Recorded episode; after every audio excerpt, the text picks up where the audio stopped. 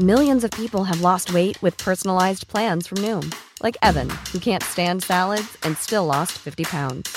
Salads, generally, for most people, are the easy button, right? For me, that wasn't an option. I never really was a salad guy. That's just not who I am. But Noom worked for me. Get your personalized plan today at Noom.com. Real Noom user compensated to provide their story. In four weeks, the typical Noom user can expect to lose one to two pounds per week. Individual results may vary. Makakapagpatayo na tayo ng dream house natin sa Tagaytay. Yung behavior mo, maraming nagbago. Ayun, tignan mo.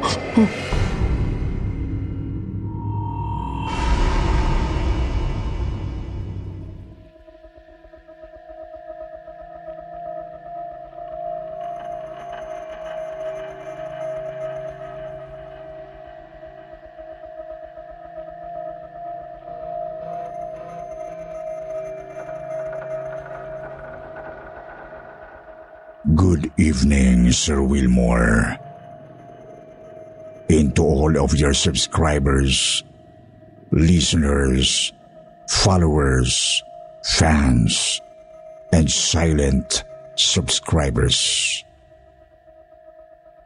It is my honor to share my creepy story on your channel. Hindi lang para magbigay ng magandang story kundi para magbigay ng makatotohanang content sa ganitong platform. Please call me Mabel. I was only 25 years old when this story happened 15 years ago. This is actually a story of my sister. Itago na lang po natin siya sa pangalang Nympha. Dalawa lang kaming magkapatid ng ate Nympha ko, Sir Wilmore. She is actually a nurse who flew to Los Angeles, California to pursue her dreams of helping us out here sa Pinas. Ulila na kami sa ina.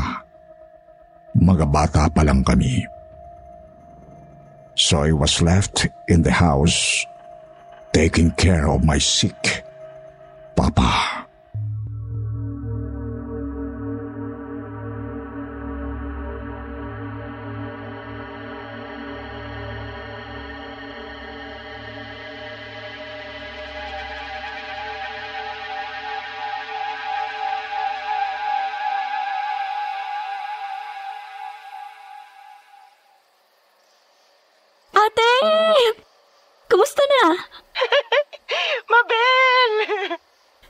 Tayo nag-video call ulit. Nakakainis ko talaga, tinimfa.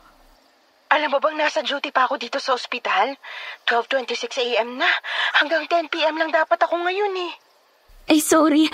3.26pm kasi ngayon sa Pinas. Ngayon lang ako hindi ngarag. Kaya ngayon ako tumawag sa'yo. Oh, how's Papa? Eto siya. Look, ayan o. Malinaw ba? Tulog na pala ang Papa. Ang ingay-ingay mo dyan. He's totally fine, kapatid. Chill. Chill ka dyan. Ang arte mo talaga. You know me naman, no? I miss you so much, ate. Arte mo. Bakit parang glass skin ka na? Filter ba yan? Hello, never akong gumamit ng filter, no? Filter ng sigarilyo minsan, pero filter sa video call? Para saan pa? Eh, ikaw lang naman kachika ko. Ay, sandali kapatid. Don't tell me hanggang ngayon wala ka pa rin jowa dyan sa LA. Ten years ka na dyan, te. Jowa, dito? Ay, not my cup of tea, kapatid. I'd rather die a spinster kaysa pumatol sa mga mayayabang na puti dito. So single ka pa? Ay, of course! Hindi nga ako mag-aasawa. Sinabi ko na kay Papa yun. Uuwi ako dyan at ako na lang mag-aalaga sa Papa. Ikaw pwede ka na lumande kung gusto mo. Ay! Totoo ba yan? Okay, promise ba yan, te, ha? Ay, alam mo bang dumalaw si Lirio mo dito sa bahay last Sunday? Si Lirio? Nakalasmate ko nung high school? Oo, pari na pala siya now. Ah, talaga? Oh, bakit nalungkot ka, kapatid? Oo, pari na siya. Nagpunta siya dito sa bahay para kumustahin ka. Ah, bakit out of nowhere yata? May binibigay siyang kwintas, medalyon daw ni St. Benedict yon. Sabi ko, tsaka na lang pag uwi mo. Parang bonggang pagkikita niyo. Personalan, harapan, ganung moment. Matatagalan pa ako umuwi, kapatid. Sana sinabi mo. Ay, ganun ba? Oo, kasi kinuha kong stay-in caregiver nurse ni Mr. Smith. Tinanggap ko na yung offer kasi mukhang mabait yung matanda nung dinalaw ko sa bahay. Mag-isa na lang sa buhay, kawawa naman. And ang catch dito, ang laki ng payment, Mabel. Makakapagpatayo na tayo ng dream house natin sa Tagaytay. At, at, makakabili na rin tayo ng tig-isang condo unit sa BGC. Konting tsaga na lang talagang kailangan. Gora ka na dyan, kapatid. Sa bagay, pasasaan ba't magkikita rin tayo agad-agad?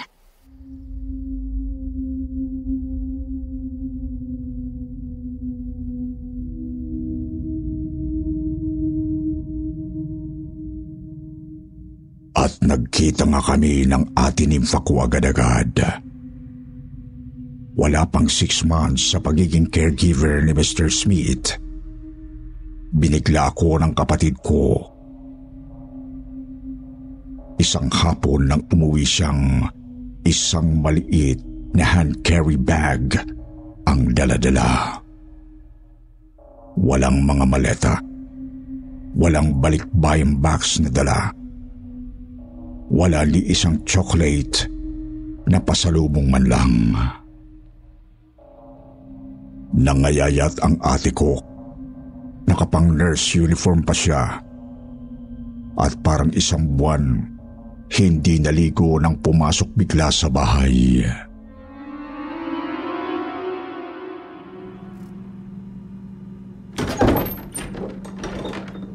Ate? Ginulat mo ako. Ah, ah, bakit ka?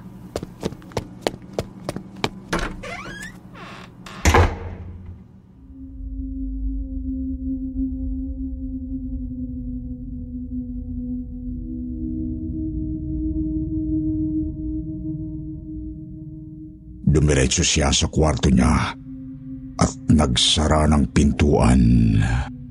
Isang buong araw na nakakulong si ate Nimpa sa kwarto niya. Natakot ako. Wala akong mapagsabihan. Hindi ko rin maikwento sa papa namin dahil baka lalong ma-stress. Na-stroke na nga baka atakihin pa sa puso sa isip ko. Pero salamat sa Diyos, dumating ang araw. Lumabas siya ng kwarto niya na sobrang bango, bagong paligo at nakangiti sa akin.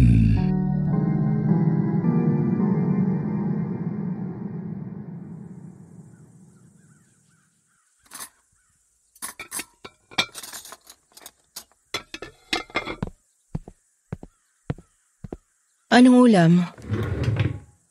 Ate? Hmm? Tinimfa? Hmm, bakit ganyan ang mukha mo? Para kang nakakita ng artista. Ate! Lamas kita! Halos 36 hours kang nagkulong sa kwarto mo. Natakot na ako kapatid, akala ko. Natigilan ako nang makita ko ang mga malalaki at malalalim na kalmot sa mga braso ng ate ko. May mga sugat rin siya sa kamay at mga daliri. Parang mga natuyot na kalmot at hiwa.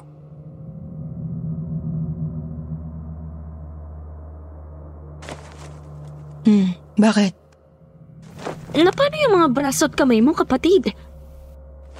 Ang papa ba kumain na? Eh, hindi pa. Dito ka muna. papakainin ko ang papa.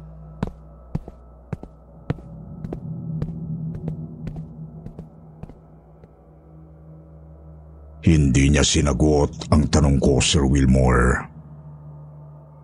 Dumiretso lang siya at pinakain ng lugaw ang papa namin. Tinutuon niya ang sinabi niya sa akin. Siya na ang nag-aalaga sa papa simula nang dumating siya. Isang gabi, narinig ko siya sa kwarto ng papa habang pinapalitan ng diapers nito.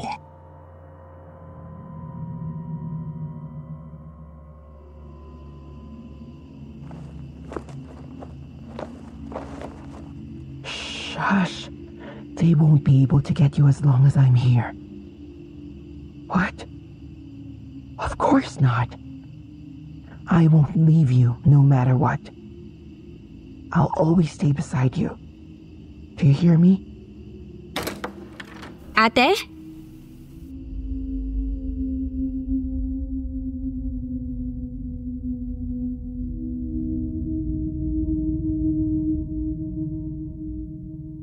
Napatingin siya sa akin at natigalgal ng matagal. Biglang umungol ang papa. May itinuturo ito sa bintana na nasa likuran ng atinimpa ko.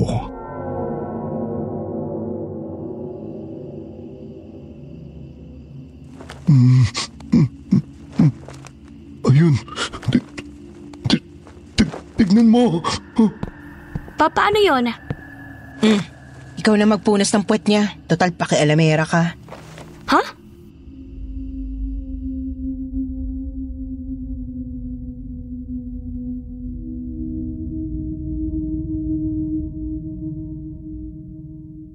Biglang padabog na nag-walk out ang kapatid ko pabalik sa kwarto niya.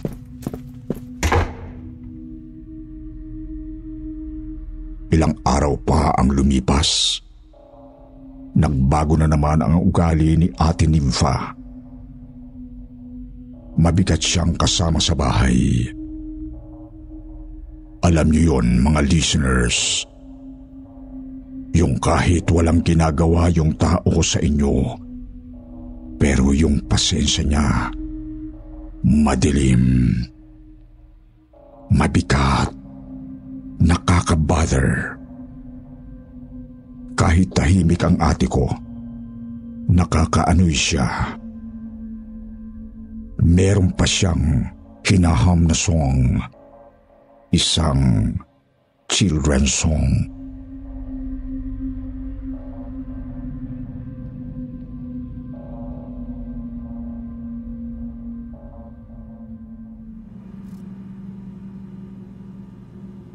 Mm, Jesus loves me. Mm, mm, Wow! Di ba kinanta ni Whitney Houston yan, te? What the fuck are you talking about, you little piece of shit? Ate? Doon na nagsimula ang kababalaghan at mga nakakakilabot kong experience with my ate Nympha. Madalas na siyang nagsasalita mag-isa. Madalas pabulong pero may mga gabing sumisigaw siya sa loob ng kwarto niya.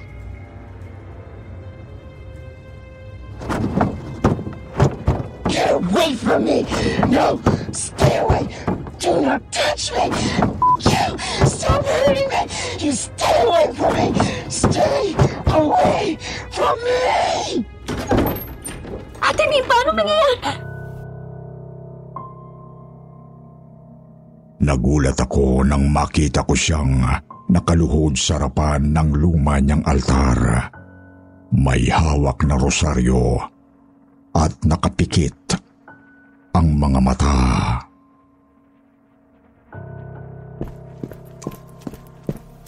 Kapatid! Mabel, I'm praying. The rosary. Pero kani-kanina lang naririnig kitang... Tumayo mula sa pagkakaluhod ang ate ko.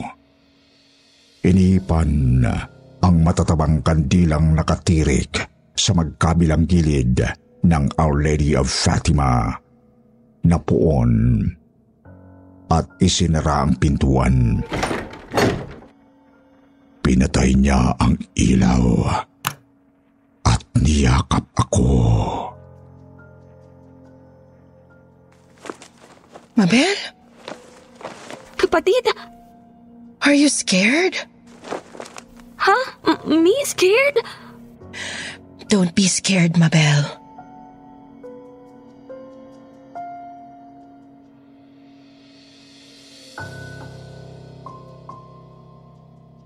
Hinila niya ako at pinahiga sa kama. Kinumutan niya ako at tinapihan sa kama niya.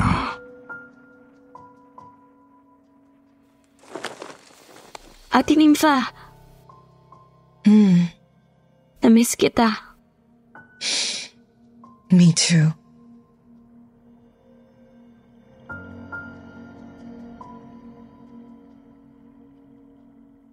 Sa sobrang pagkamis ko sa ate ko, niyakap ko siya habang nakatalikod siya sa akin. Nasa paanan namin ang pintuan, kaya madali kong matanaw. Hindi ako nakagalaw, Sir Wilmore, nang may natanaw akong malaking anino na gumagalaw sa pintuan. Abot hanggang kisame ang ulo nito. Lumingon ako kung may tao pa sa kwarto. Pero wala. Sa sobrang takot ko, napapikit ako. Pero wala pang limang minuto. May malamig na puwersang humatak sa mga paa ko. Nalaglag ako sa kama.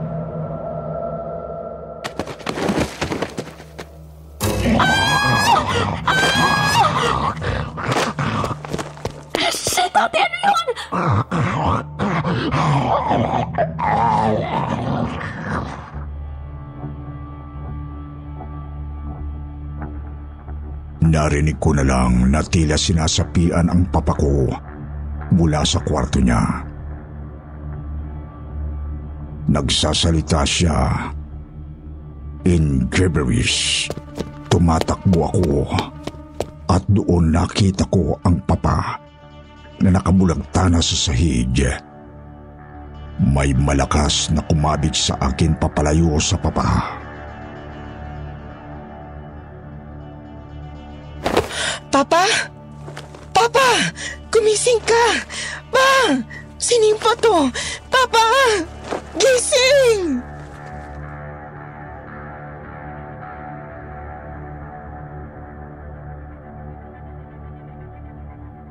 Inatake sa puso ang papa namin that night.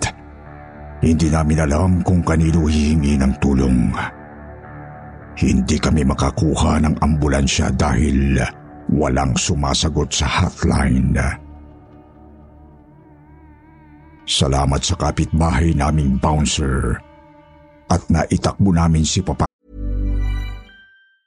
Spring is my favorite time to start a new workout routine. With the weather warming up, it feels easier to get into the rhythm of things. Whether you have 20 minutes or an hour for a Pilates class or outdoor guided walk, Peloton has everything you need to help you get going. Get a head start on summer with Peloton at onepeloton.com. I'm Sandra, and I'm just the professional your small business was looking for. But you didn't hire me because you didn't use LinkedIn jobs. LinkedIn has professionals you can't find anywhere else, including those who aren't actively looking for a new job but might be open to the perfect role, like me. In a given month, over 70% of LinkedIn users don't visit other leading job sites. So if you're not looking on LinkedIn, you'll miss out on great candidates like Sandra. Start hiring professionals like a professional. Post your free job on linkedin.com/people slash people today. sa ER. Sandali lang si Papa sa ER. Ipinasok na siya agad sa ICU. Doon kami naghintay ng balita ng ate ko sa labas ng ICU.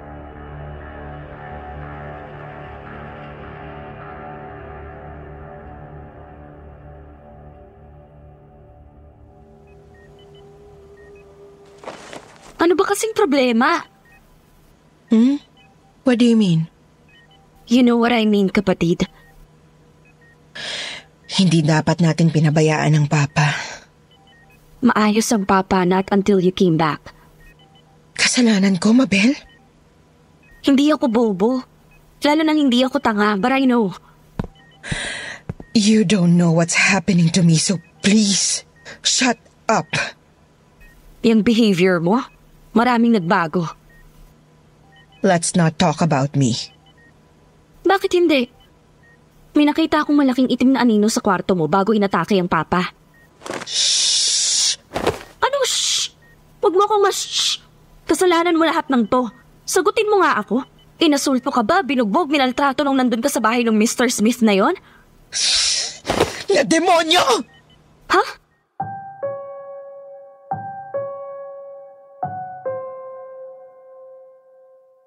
Biglang humagulgol ang kapatid ko sa tabi ko. Grabe ang pagbe-breakdown niya. Pinaghalo-halong takot, lungkot, trauma, at sakit ang ibinuhos ng iyak ni ating Nympha. Pagkatapos niyang umiyak.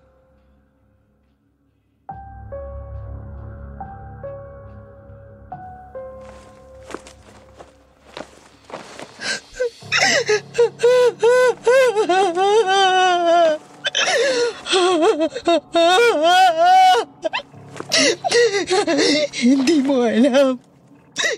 Wala kang alam. Ate? Ate Nympha? Saan ka pupunta? Bumalik ka dito, ate!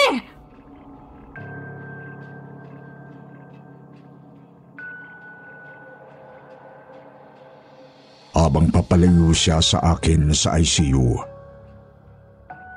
may napansin akong matandang Caucasian na nakasunod sa kanya. Nagmamadali rin ang matanda na sundan siya. Susundan ko sana sila kasi inisip ko ang papa. Walang bantay. Hindi na bumalik sa ospital ang kapatid ko para magbantay sa papa ko. After two weeks, sa awa ni Lord, nakabalik na kami ng papa sa bahay. Tinulungan kami ni Lirio, nakaklase ng ate ko dati, sa paghatid pauwi sa bahay ng papa ko.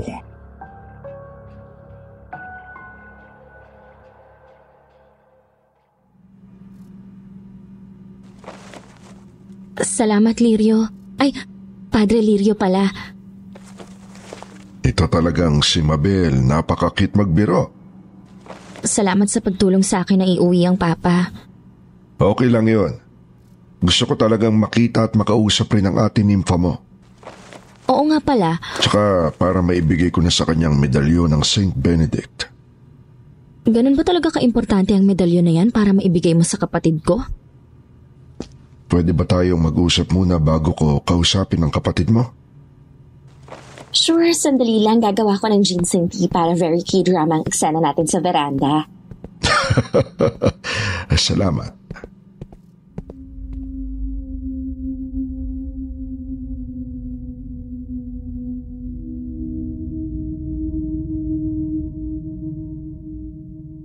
Habang nagtsatsa kami ni Padre Lirio, ay may kabana ako sa dibdib ko, Sir Wilmore. Hindi ko gustong tanggapin yung sinasabi ng kutob ko.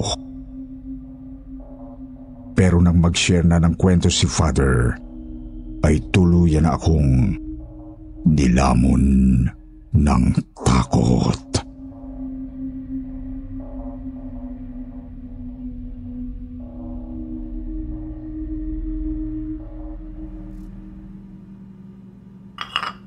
I think your sister Nympha is being possessed by the devil. Diyos ko! Bakit mo nasabi, Father? Nasa LA pa lang siya, gabi-gabi na akong nakakakita sa panaginip ko ng mga incubus. Incubus? Hindi ba banda yun? Yeah, oo. Pero iba itong incubus. Ito ay uri ng diablo na pumapatong sa mga kababaihan para pagsamantalahan ang pagkababae nila. At sinimpa ang babae sa panaginip ko. Lirio, kanino ka pa ba dyan?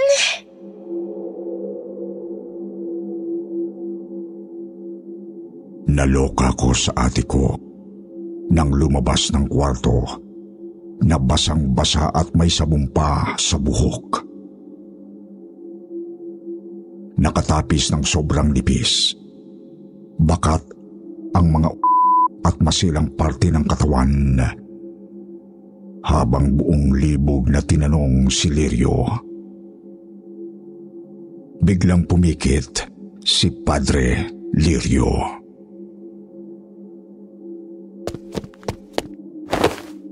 You wanna f- me, father, don't ya? Ate! Stop it! Nagubad na ng tapis ang kapatid ko, kaya mabilis ko siyang kinaladkad papasok sa kwarto niya.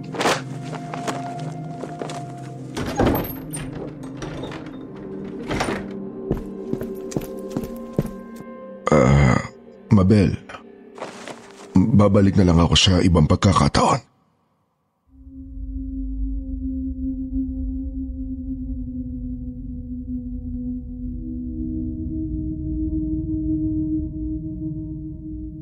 Pinagalitan ko ang matanda kong kapatid sa kahalayang pinakita niya sa pare. Muli siyang nagkulong sa kwarto niya. Doon ako nagsimulang mag-research kung ano ang nangyari sa kapatid ko. Pilit kong i-video call ang mga Pinoy nurses na kasamahan niya sa ospital. At doon sa babaeng nagngangalang Tina Modal. Doon ko nalaman na itong Mr. Robbie Smith na inalagaan ng ate ko ay dati palang miyembro ng Jesus Morning Star or Providence na nagsimulang maitatag sa Korea five decades ago pa. Miyembro ng kulto si Mr. Smith bago tuluyang tumanda sa LA.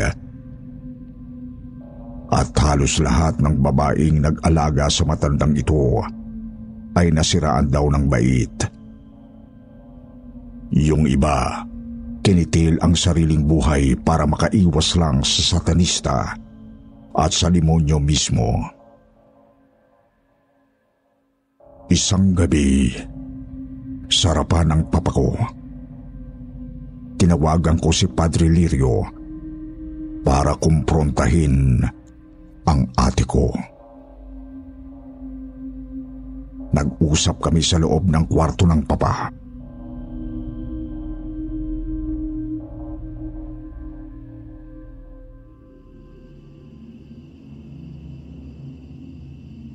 Nympha, nandito tayong lahat ngayon para baguhin ang anumang masamang nararamdaman mo. Galit. Poot. Pandidiri. Kanino? Isa siyang mabait na matandang pasyente nang makilala ko si Mr. Robbie Smith. Sa katotohanan, dalawang buwan pa lang ako sa bahay niya.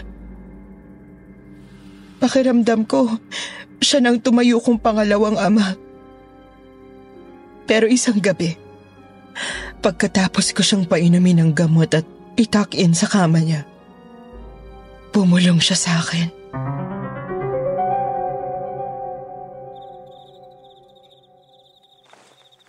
Nympha, you gotta help me. Someone wants to get me. Robbie, who wants to get you? Them. All of them. Them? They all want to get me, but I don't want to go with them. Can I just go with you?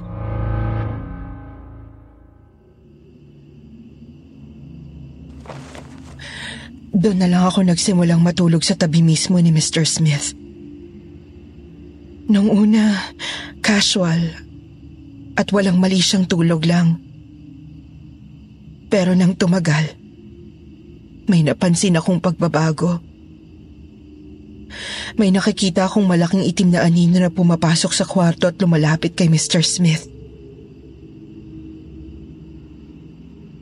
Tapos? Sumasanib ang anino kay Mr. Smith. No! Nympha! They're trying to get me! No! Get away from me! Robbie! I'm with you! I'm just here with you! Sir Wilmore, biglang dalaglag sa upuan ang atinimpa ko at nagsimulang magwala. Parang nire-reenact niya ang nangyaring pang-aasulto sa kanya ng alaga niyang matanda. Inilabas si Padre Lirio ang medalyon ni Saint Benedict at agad itong isinabit sa lieg ng ate ko. Agad na nahimatay si ate Nympha at itinakbo siya ni Padre Lirio sa ekspertong pari na mas nakakapagpalayas ng masamang espiritu. Sa exorcism ng ate ko, tama nga ang lahat ng kwento niya. Incubus, ang mga demonyong sumanib sa matandang alaga niya.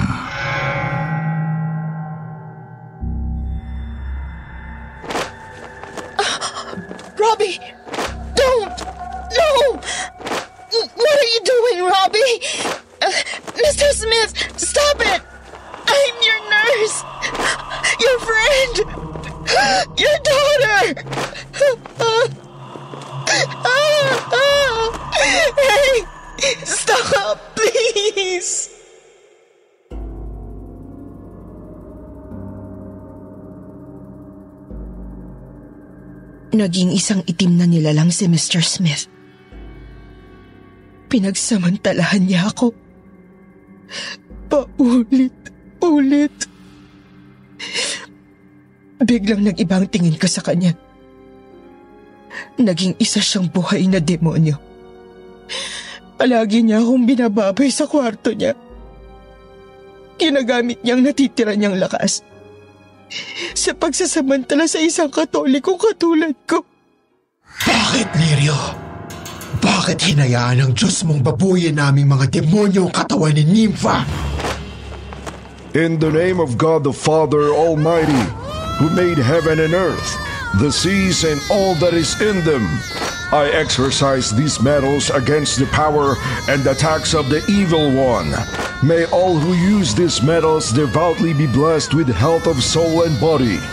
Through the cross of Jesus Christ, I ask you to please intercede that God might protect me, my loved ones, my home, property, possessions, and workplace today, and always by your holy blessing, that we may never be separated from Jesus, Mary, and the company of all the blessed.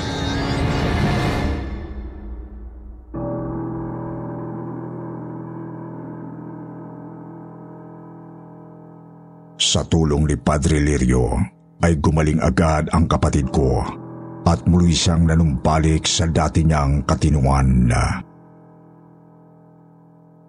Nabalita na lang namin na nagpakamatay yung Mr. Smith nang umuwi sa Pilipinas ang kapatid ko. Ang pinaka-pinagpasalamat naming magkapatid ay ang muling paglakas at pagbangon ng papa mula sa pagkaka-stroke nito. Nakakalakad na at nakakapagsalita na muli ang papa. Ito sa tulong ng gabi-gabing pagtarasal sa kanya ni Padre Lirio. Dito ko po tinatapos ang kwento naming magkapatid Sir Wilmore. Sana po ay huwag mangyari sa inyong lahat ang sinapit ng kapatid ko. Naway mabasbasan tayong lahat ng puong may kapal at manatiling ligtas mula sa mga kaaway. Be alert and of sober mind. Your enemy, the devil, prowls around like a roaring lion, looking for someone to devour. The God of peace will soon crush Satan under your feet. The grace of our Lord Jesus be with you. To God be the glory. Amen.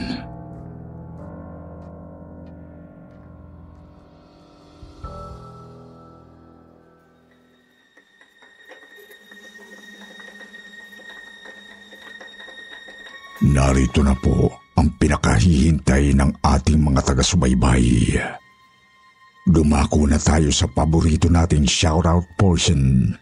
Shoutout going out to Mama Mikay, MJ, Kalihat Family Vlogs, Elmer Ibanez Jr., Jen Villamor, Supremo Pook Sky, Maggie, Mayumi Makisig, Angel Gauran, Camille Montorio. Magbabasa tayo ng pinakamagandang comment galing kay Maria Annalyn de Bulanose at Elia Barbacena. Sabi ni Annalyn, hindi talaga nakakasawa ang mga kwento nyo sa kwentong takipsilim at sityo bangungot. Sabi din ni Elia, ang gaganda ng mga boses nyo, lalo na yung mga narrator. Ilang years na din ako sa Spotify nakikinig. Magaling at maganda ang stories kaysa sa iba. Sa mga hindi nabanggit, sa susunod na lang po kayo. Huwag niyong kalilimutang mag-reply sa ating shoutout box na nasa comment para ma-shoutout ang pangalan niyo. Muli po, mula sa bumubuo ng kwentong takipsilim at sityo bangungot. Ito ang inyong lingkod, Sir Wilmore. Nagpapasalamat.